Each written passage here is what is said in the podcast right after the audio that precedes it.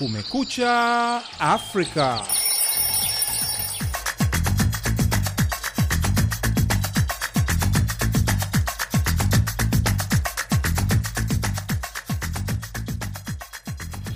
Hii ni idhaa ya Kiswahili ya Sauti Amerika, VOA, ikitangaza kutoka Washington DC. Karibu katika matangazo yetu ya leo Jumatano, Machi 8 mwaka 2023, ikiwa ni siku ya wanawake ya kimataifa duniani. Jina langu ni Sandei Shomari na mimi jina langu Harrison Kamau. Tunasikika kupitia redio zetu shirika kote Afrika Mashariki na Maziwa Makuu, zikiwemo Nuru FM Iringa, Dodoma FM, Radio Sorel Butembo DRC, sasa Redio Bungoma Kenya, bila kusahau UBC Uganda, miongoni mwa nyingine nyingi. Vilevile tuko kwenye mtandao wetu wa www voa swahili.com.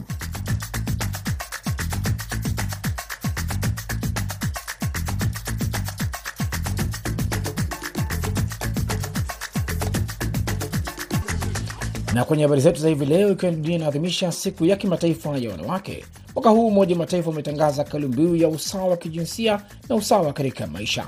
Je, kinawama wanasemaje? Wanawake wengi wamejitokeza kugombea nafasi mbalimbali za uongozi na wameshika nafasi nyingi kwa mara ya kwanza nchini Tanzania. Na katika taarifa nyingine, wahifadhi wa mazingira walikaribisha makubaliano mwishoni mwa juma juu ya mkataba wa kimataifa uliopigiwa debe wa kulinda bahari na kukuza matumizi endelevu ya rasilimali kama vile mafuta yake, samaki na viumbe vingine vya baharini.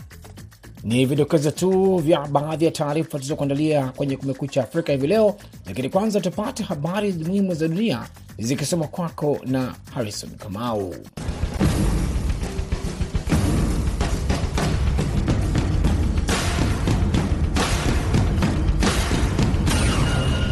Ripoti ya Umoja wa Mataifa imesema kwamba utapia mlo uliokithiri miongoni mwa wanawake wajawazito pamoja na wale wanaonyonyesha umeongezeka kwa asilimia 25 katika kipindi cha miaka miwili iliyopita katika mataifa kumi na mawili yaliyoathiriwa na kupanda kwa bei za vyakula kutokana na vita vya Ukraine.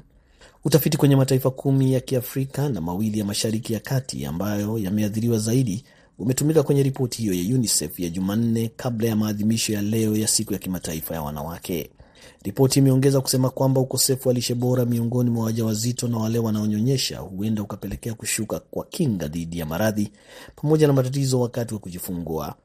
Baadhi ya mataifa yaliyopo chini ya jangwa la Sahara yameonyesha kuwa ni viwango vya juu vya vifo miongoni mwa watoto wa kuzaliwa kwenye tafiti za awali, vikisababishwa na matatizo mbalimbali mbali. Takriban watoto milioni 51 waliopo chini ya umri wa miaka miwili kote ulimwenguni ni wafupi kuliko wanavyofaa kwa, umri, kwa umri wao kutokana na utapia mulo na nusu yao huathiriwa wakiwa tumboni au katika miezi sita ya kwanza ya maisha. Wasichana walioathiriwa wameongezeka kutoka milioni 5.5 hapo mwaka 2020 hadi milioni 6.9 mwaka jana katika nchi kama Burkina Faso, Chad, Ethiopia, Kenya, Mali, Niger, Nigeria, Somalia, South Sudan, Sudan, kwa mujibu wa ripoti hiyo. Kamanda wa kijeshi mwenye nguvu nchini Sudan amezomea majenerali wa kijeshi wanaotawala nchini humo akidai kwamba wanakataa kujiuzulu ili kuruhusu mpito wa kidemokrasia nchini ya utawala wa kiraia. Kwa mujibu wa shirika la habari la AP, Jenerali Mohamed Hamdan Dagalo ambaye anaongoza kikosi maalum cha usaidizi wa dharura nchini humo RSF amesema kwamba mzozo kati yake na viongozi wengine wa kijeshi katika siku za karibuni unahusiana na kukabidhi madaraka kwa raia. Wakati akizungumza na vikosi vya RSF kwenye kituo cha kijeshi mjini Khartoum, amesema kwamba anachopinga ni mtu yoyote anayetaka kuwa dikteta. Sudan ilitumbukia kwenye kasia baada ya mapinduzi ya kijeshi ya kuondoa serikali iliyoungwa mkono na magharibi Oktoba 2021 na kwa hivyo kusitisha mchakato wa demokrasia baada ya karibu miongo mitatu ya utawala wa kimabavu wa Rais Omar al-Bashir. Wahifadhi wa mazingira wamekaribisha makubaliano mwishoni mwa juma kuhusu mkataba wa kimataifa uliopigiwa debe wa kulinda bahari na kukuza matumizi endelevu ya rasilimali kama vile mafuta yake, samaki na viumbe vingine vya baharini. Washiriki katika mazungumzo hayo wamesema hii itasaidia vyema wavuvi wanaohangaika barani Afrika na kusini mwa ulimwengu.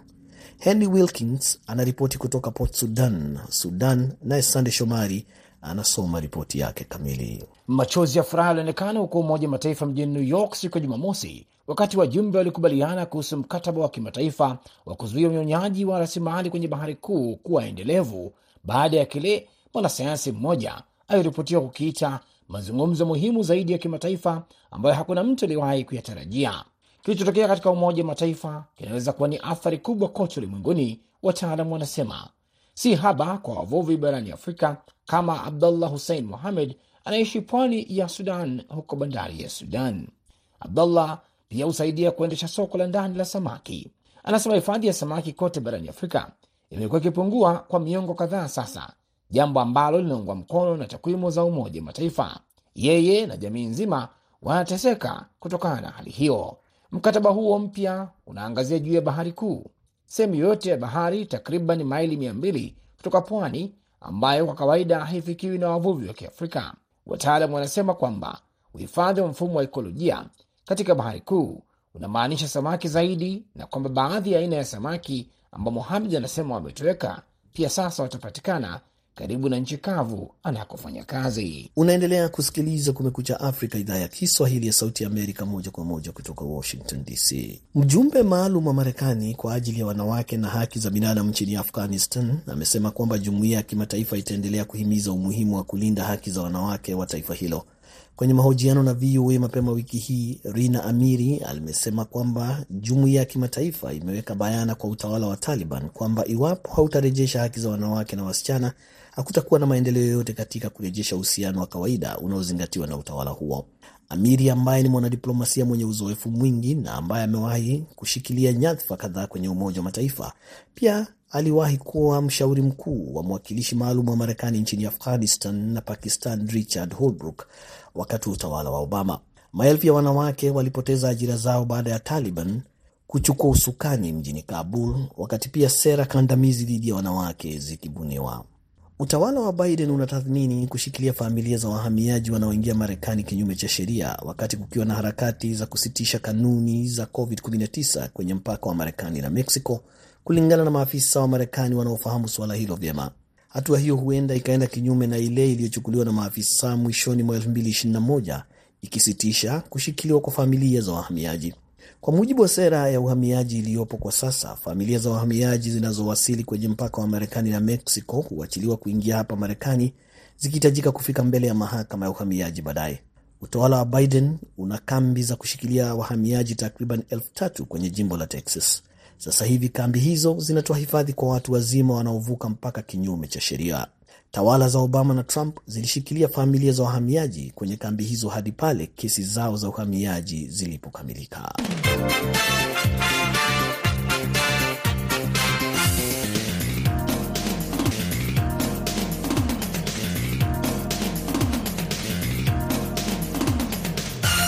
Ni Kumekucha Afrika, idhaa ya Kiswahili ya Sauti Amerika, Washington DC. Basi leo ikiwa siku dunia inaadhimisha siku ya kimataifa ya wanawake, mwaka huu Umoja wa Mataifa umetangaza kauli mbiu ya usawa wa kijinsia na usawa katika maisha. Mwenzangu Sande Shomari amezungumza na mchungaji Jessica Kamala Mushala, mwanzilishi wa shirika lisilo la serikali la Shina Incorporated hapa Marekani, na kuanza kutaka kujua kama kuna mafanikio gani kwa upande wa wanawake kwa ujumla. Ni mchungaji Jessica Kamala Mushala, mwanzilishi wa shirika lisilo la serikali la Shina Incorporated hapa Marekani, akizungumza na Kumekucha Afrika. Kuna mafanikio makubwa sana katika nafasi yangu. Naweza nikasema kama mwanamke aliyebahatika kutoka nje ya nchi ya Tanzania, tumeona mafanikio mengi sana ukilinganisha maybe na mwaka jana. Wanawake wengi wamejitokeza kugombea nafasi mbalimbali za uongozi na wameshika nafasi nyingi kwa mara ya kwanza nchini Tanzania. Sio kwamba hatukuwa na wanawake, walikuwepo kabla, lakini safari hii tumekuwa wengi zaidi.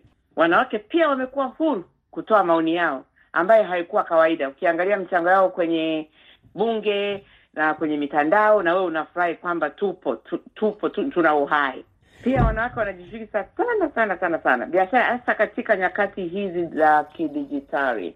Uh, nimekutana na wasichana wengi ambao yani wakikufanyia uh, design uwaamini kwamba ni mtoto wa kike aliyefanya hivi, lakini to top it tumebahatika sana kuwa na rais mwanamke Tanzania, Rais Daktari uh, Samia Suluhu ameweza kuunganisha Watanzania pamoja na pamoja na urithi aliyoupokea wa wapinzani wa kuwa na taharuki za sintofahamu, lakini amesimama na akaonyesha kwamba wanawake pia tunaweza. Bila shaka, lakini pia katika mafanikio yote haya pia kumekuwa na changamoto ambazo zimekuwa zikizungumzwa hasa kwa upande wa Tanzania kwenye afya ya uzazi ya kina mama.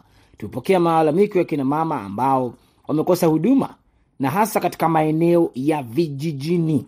Pengine hilo unalionaje na unasema nini kuhusu changamoto hizi ambazo bado zinawakumba wanawake vijijini? Uh, ninachoweza kuzungumzia ni kwamba hayo matatizo hayakuanza leo, yamekuwa ni mwaka miaka mingi na yamerithishwa. Kila uongozi ulikuwa unaiacha. Kwa sasa hivi, kwa kuwa tuna mitandao, tuna kidijitali, tumejua kwamba madawa ya mitishamba yanatibu. Kuna wakati mwingine watu wa kijijini ambao hawana uwezo, lazima warudi katika utamaduni wa wazee wetu walivyokuwa wanafanya. Haya madawa yalikuwa yanafanya kazi kusudi mtoto akuwe. Huna mfano, huna hela ya kununua vitamins, lakini mitishamba ipo ya kunywa na mtoto akapata hiyo vitamins. Sitetei ya kwamba changamoto hazipo. Ninachosema ni kwamba hatuwezi kutegemea kwa kuwa tumepata uhuru, kwa kuwa tume, tumepata uhuru wa kuzungumza kwamba usiku mmoja tu tunafanya kila kitu kina kinakamilika. Nilichokiona kwangu ambacho ningekuwa ni wito kwa kila mtu, kwa kila mwanamke mahali alipo ulimwenguni kokote, hasa Mtanzania, tusisahau nyumbani. Kidogo tunachokipata ukikipeleka nyumbani kinaweza kikasaidia zaidi ya unavyofikiria. Mimi na mme wangu mfano kidogo tunachokipata tumeweza kusaidia watoto ambaye alikuwa karibu awe kipofu. Kuna ambaye alikuwa wamkate mguu, kuna ambaye ju, juzi mena asingeweza kukula. Unatoa kidogo, sera nyingi.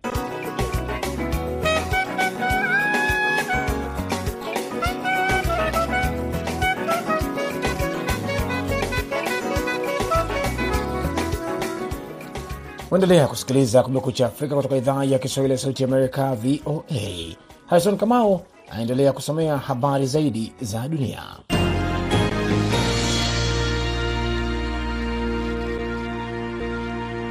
Maafisa wa Bangladesh wamesema kwamba mlipuko mkubwa ndani ya jengo katika kitongoji chenye shughuli nyingi kwenye mji mkuu wa Dhaka umeua takriban watu 18 Jumanne na kujeruhi darzeni wengine siku chache baada ya milipuko miwili sawa na hiyo kutokea nchini humo. Jumla ya vifo kutokana na milipuko yote mitatu kufikia sasa ni 28. Polisi wanasema kwamba mlipuko wa Jumanne umetokea kwenye kitongoji cha Sidik Bazar saa za jioni, wakati wa msongamano mkubwa. Takriban watu 140 wamelazwa kwenye hospitali ya dharura ya Medical College mjini Dhaka, kulingana na inspekta wa polisi wa kituo cha polisi cha hospitali hiyo Bachu Mia, wakati akizungumza na VOA kuhusu watu waliolazwa kwenye hospitali hiyo. Mkuu wa idara ya zimamoto mjini Dhaka, Dinmoni Sharma, amesema kwamba shughuli za uokozi zilisitishwa kutokana na usiku kuingia, zikipangwa kuendelea hivi leo. Na shirika la kimataifa la afya ya wanyama WA limesema Jumanne kwamba Ufaransa imeripoti mlipuko wa homa ya ndege aina ya H5N1 miongoni mwa bweha kaskazini mashariki mwa Paris, wakati kuenea kwa virusi hivyo miongoni mwa wanyama wakiwemo wanadamu kukizua wasiwasi. Shirika hilo limeongeza kusema kwamba mbweha pamoja mmoja miongoni mwa watatu waliopatikana wakiwa wamekufa kwenye mbuga ya wanyama ya Mux alifanyiwa majaribio kwenye maabara na kuthibitishwa kuwa na homa hiyo. Shirika la afya duniani WHO mwezi uliopita lilieleza wasiwasi wake kutokana na kuongezeka kwa maambukizi hayo miongoni mwa ndege na wanyama, wakati likitathmini hatari zake ulimwenguni, zikiwemo kesi za maambukizi kwa binadamu hivi karibuni nchini Cambodia. Homa ya avian maarufu kama bird flu imekuwa ikienea kote ulimwenguni katika mwaka mmoja uliopita na kuua zaidi ya ndege milioni mia mbili kote ulimwenguni. Homa hiyo inasemekana kuambukiza paka mmoja nchini Ufaransa Disemba mwaka uliopita.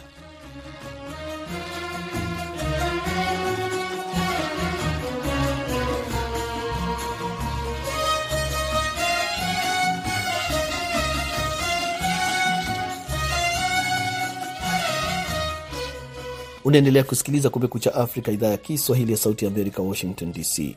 Chama tawala nchini Afrika Kusini cha ANC kimepuuza ukosoaji wa uchimbaji madini unaohusishwa na tajiri mmoja wa Rasia chini ya vikwazo vya Marekani.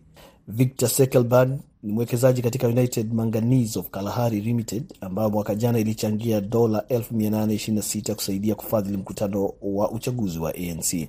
Wakosoaji wanasema mchango huo unadhoofisha madai ya chama ya msimamo usioelemea upande wowote kwa vita vya Ukraine na kukataa kwake kukosoa uvamizi wa Russia. Kate Barlett anaripoti kutoka Johannesburg, naye Sande Shomari anasoma ripoti yake kamili.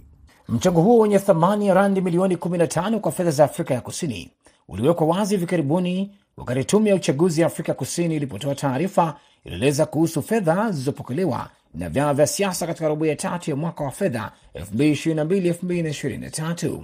Alipoulizwa na VOA ikiwa mchango wa kampuni hiyo inahusisha na mshirika wa karibu wa rais wa Russia Vladimir Putin uliathiri msimamo wa chama tawala kuhusu vita vya Ukraine, msemaji Malengi Bengu Mosiri alijibu kijuujuu, ANC inapokea msaada wa fedha unaoombwa na ambao haujaombwa kutoka vyama mbalimbali kote ulimwenguni, alisema kwa ujumbe mfupi wa simu. Baadhi hukubaliwa na wengine kurejeshewa, ikibainika kuwa haiendani na maadili ya sera za ANC. Msaada huo sasa utaangaliwa kwa mtazamo sawa na wengine. Msimamo wa ANC juu ya mzozo wa Russia na Ukraine utabaki vilevile. Hatuamini kwamba kuna chochote kinaweza kupatikana cha maendeleo kutoka kwenye mgogoro na vita. Bado tunasii pande zote kukutana na kutafuta suluhu bora zaidi. Soli Malasi, msemaji wa kitaifa wa chama kikuu cha upinzani cha Democratic Alliance, aliukosoa mchango huo. This explains what the ANC government's approach to the conflict between Russia and Ukraine is. Hii inaeleza mtazamo wa serikali ya ANC kwa mzozo kati ya Russia na Ukraine, na ni kwa sababu inapata mamilioni ya randi kama michango kutoka kwa matajiri wa Russia. Inajitokeza mbele ya jitihada za Afrika Kusini za kutafuta na kuheshimu haki za binadamu kama mwanga unaoongoza sera yetu ya kigeni. Fedha hizo zilienda kwenye kongamano la uchaguzi la ANC la Desemba, ambapo Rais Cyril Ramaphosa alipewa muhula wa pili. Kumekuwa na matatizo katika ufadhili wa hafla hiyo, huku chama hicho chenye madeni makubwa kikipambana kukidhi gharama zake. United Manganese of Kalahari Limited au UMK ni kampuni ya Afrika Kusini ambayo inachimba madini muhimu kwa uzalishaji wa madini ya chuma. Mmoja wa wanahisa ni kansela wa baraza la ufadhili la ANC, kulingana na ripoti za uchunguzi za vyombo vya habari vya Afrika ya Kusini, wakati kampuni ya Vexelberg inahusishwa na umiliki wa hisa nyingine ya chini ya asilimia 50 kwa ufanisi kuiruhusu UMK kuepuka vikwazo vya Marekani. Mfanya biashara huyo wa Rusia ambaye anaripotiwa kuwa karibu na ikulu ya Kremlin alikuwa kwenye orodha ya vikwazo vya Marekani hata kabla ya uvamizi wa Ukraine mwaka jana. Baada ya vita kuanza, boti yake ya kifahari ilikamatwa na serikali ya Marekani na mali zake za Marekani zilipekuliwa na FBI. Afrika Kusini ambayo ina historia ya uhusiano wa karibu na Rusia imejiepusha na kulaani uvamizi wa Moscow dhidi ya Ukraine kwenye mkutano wa Umoja wa Mataifa. Mchango huo unazua maswali kuhusu msimamo wa kisiasa wa Pretoria kuhusu vita vya Rusia na Ukraine, alisema Stephen Grazd, mtaalam wa Rusia katika taasisi ya masuala ya kimataifa Afrika ya Kusini. Victor Vexelsberg has been linked to the ANC before. This is not the first time his name has come up. And this is a sizable donation to a very cash-strapped political party. Victor Vexelsberg amehusishwa na ANC hapo awali. Hii si mara ya kwanza kwa jina lake kujitokeza, na huu ni mchango mkubwa kwa chama cha siasa chenye madeni makubwa. Wanajaribu kuzungusha kwamba huu ni mchango wa kawaida, uendelezaji wa mchango mkubwa kwa chama cha siasa miongoni mwa vingine vingi, na kwamba watauchunguza ili kuona kwamba unaendana na maadili yao. Mwezi uliopita Afrika Kusini ilikuwa mwenyeji wa majeshi ya majini ya China na Rusia kwenye mazoezi ya pamoja ya kijeshi katika pwani yake ya mashariki licha ya wasiwasi wa Marekani na Umoja wa Ulaya. Mwezi Agosti, Putin anatarajiwa kuzuru Afrika Kusini kwa ajili ya mkutano wa kila mwaka wa BRICS, kundi la mataifa yanayoibukia kiuchumi yanaundwa na Brazil, Russia, India, China na Afrika Kusini.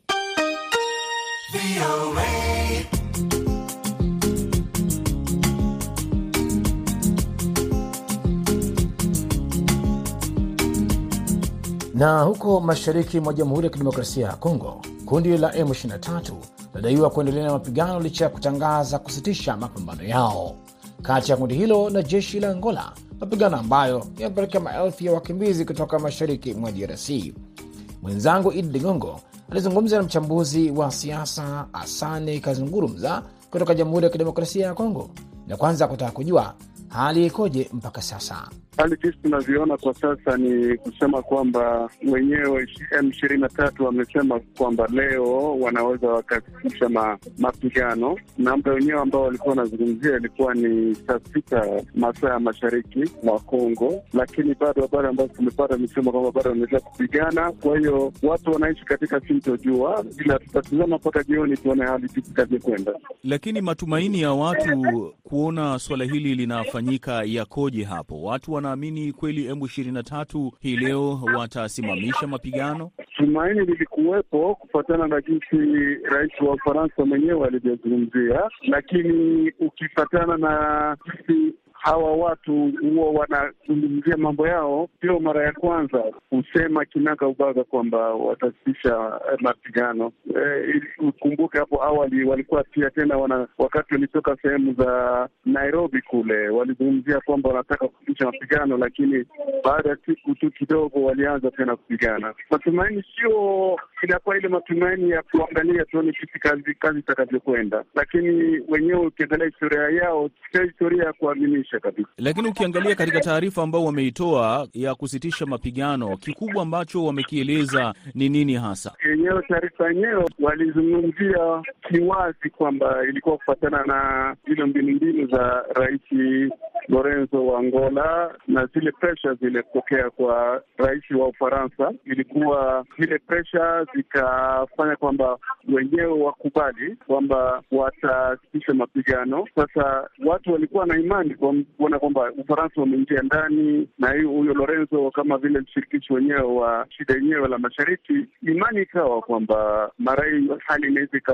ikawa shwari kidogo, lakini mpaka sasa hivi tunavyozungumza nawe, ndugu mtangazaji, hakujawa kabisa ile proof ya kuonyesha kwamba tumeingia sasa katika kuachana na vita. Hali bado inaendelea kuwa tete huko sehemu za mashariki. Mara nyingine huwa wanatoa zile taarifa ya kusema kwamba ili sisi kufanikisha hili uh, masuala mawili matatu lazima yawe yamefanyika. Wao masharti gani ambao pengine walitoa kuona kwamba endapo yatatekelezwa basi watasimamisha haya mapigano kwa siku ya leo, au hakukuwa na masharti yoyote kutoka kwao? Ukisoma ile komunike ambao wameandika masharti makubwa ambayo naweza nikasema kibinafsi kwamba yalikuwepo, ni kusema kwamba Rais Tshisekedi alikubali. Sasa Rais Tshisekedi alikubali kwamba wakisitisha mapigano, yeye na serikali yake wamekubali kukaa kwenye meza ya majadiliano na wapate kupata suluhu katika shida hiyo. Nao ni mchambuzi wa siasa asani Kazungumza kutoka DRC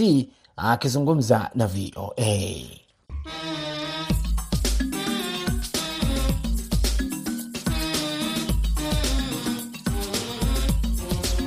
Idhaa ya Kiswahili ya Sauti ya Amerika sasa inakuletea jukwaa la vijana. Leo katika jukwaa la vijana tunamulika hali ya vijana katika kambi ya wakimbizi ya Nduta nchini Tanzania, ambapo taasisi ya Baba Watoto ikishirikiana na taasisi ya Save the Children imechukua jukumu la kuelimisha vijana hao wakimbizi kwa kutumia sanaa za maonyesho na pia kuwapa faraja kiakili vijana hao.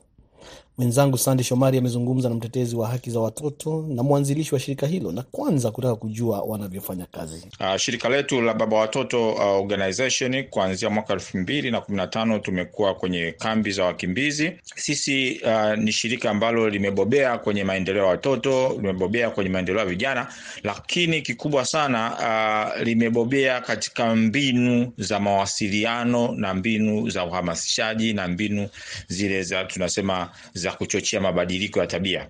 Kwa hiyo uh, sisi kama wataalamu kwenye upande huo hasa tuki, tukijikita zaidi kwenye matumizi ya sanaa za maonyesho eh, basi tumekuwa toka kipindi hicho tukifanya kazi na watoto hawa na vijana hawa ambao eh, wali pata eh, majanga hayo uh, na unajua kushakuwa kuna vita, majanga ya namna hiyo huwa yanaondoa pia hata afya ya akili. Kwa hiyo uh, ile hali ya msongo wa mawazo uliopea, uh, ile hali ya watoto kuto kuweza kuketi wakasoma vizuri katika shule zao, basi kazi ya Baba Watoto Organization kwa miaka yote hiyo ikishirikiana kwa karibu zaidi na shirika la, la Umoja wa Mataifa la kuhudumia wakimbizi UNHCR imekuwa ni, ku, ni, ku, ni kuboresha afya ya akili ya watoto hawa kwa kutumia mbinu za sanaa za maonyesho.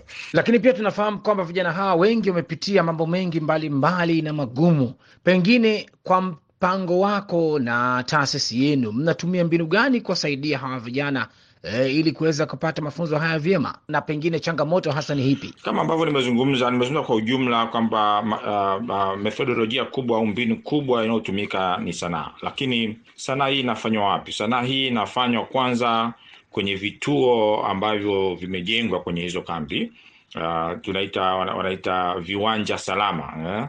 E, vya watoto. Kwa hiyo kuna vituo ambavyo vimejengwa vimejengewa uzio na humo ndani kuna viwanja uh, kwa hiyo watoto wako hapo, lakini pia kuna uh, madarasa ambao watoto pia wanakuwepo kwenye madarasa, wanakuwepo kwenye shule.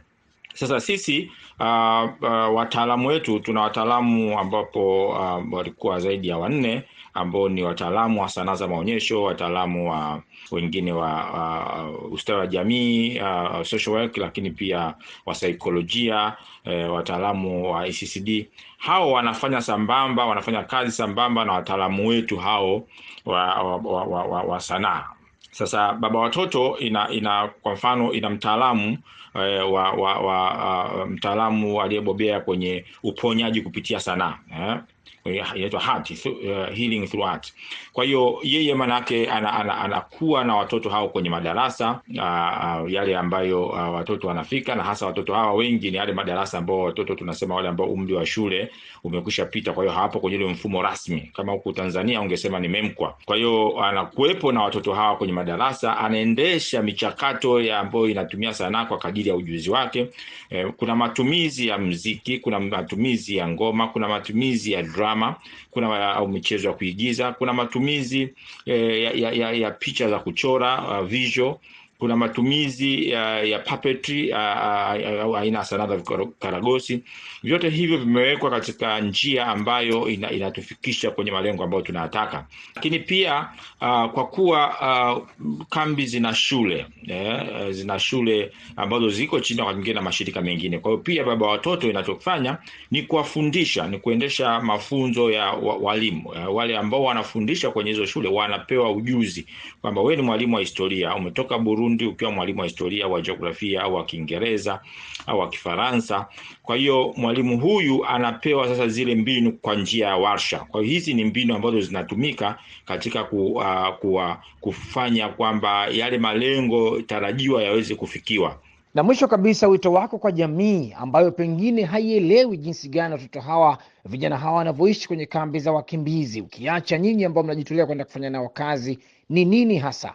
Amani ya nchi ni lulu, amani ni lulu, na amani ikipotea, historia inaonyesha kuirejesha katika hali yake ya kawaida au kurejesha nchi au jamii katika hali ya kawaida ya awali inakuwa ni kazi ngumu na kwa gharama kubwa na kwa jasho kubwa, jasho jingi la damu. Kwa hiyo sisi ambao tumekuwepo kule kwenye kambi za wakimbizi na hasa tuliokuwepo kuanzia wakimbizi walipokuwa wanaingia kutokea Burundi, tunaweza tukawa mashuhuda wazuri wa kusema kwamba Watanzania tuna kila sababu ya kulinda amani tulionayo, lakini sio tu Watanzania na jamii nyingine zile ambazo zinafikiwa uh, na redio yetu. Uh, basi zijue kwamba kuwa mkimbizi ni gharama kubwa sana, ni maumivu makubwa sana, ni ni zahama kubwa inafika mahala mkimbizi anasema kwamba utu wangu wote umeondoka kwa kuwa leo napaswa kupanga foleni kupata chakula. Kwa hiyo mtoto haitwi tena mtoto, anasema utambulisho wake umekwisha ondoka, sasa anaitwa mkimbizi. Lakini baba pia haitwi tena baba kwa mtizamo ule ambao alikuwa nao awali, sasa hivi ni baba lakini ni mkimbizi. Mama hali kadhalika. Kwa hakika tulioyashuhudia na tunaoyashuhudia, tunaweza tukawa tuna neno fupi sana la kwamba tuitunze amani, kwa sababu amani ikiondoka, ukajikuta ni mkimbizi kwenye nchi nyingine, hata kama mahitaji ya muhimu unayapata, lakini ile tu identity au ule utambulisho mpya kwamba mkimbizi unakuondolea mambo mengi sana ya kiutu. Nam, na kufikia hapo tunafika mwisho wa Kumekucha Afrika hii leo kutoka idhaa ya Kiswahili ya Sauti Amerika, VOA. Kwa niaba wote walioshiriki kufanikisha matangazo haya, msimamizi ni Hadia Riami, mwelekezi Saida Hamduni. Jina langu ni Sandey Shomari na hewani nimeshirikiana na mwenzangu Harrison Kamau. Kwa pamoja tutakieni wote siku njema kutoka jikuu la Marekani, Washington DC.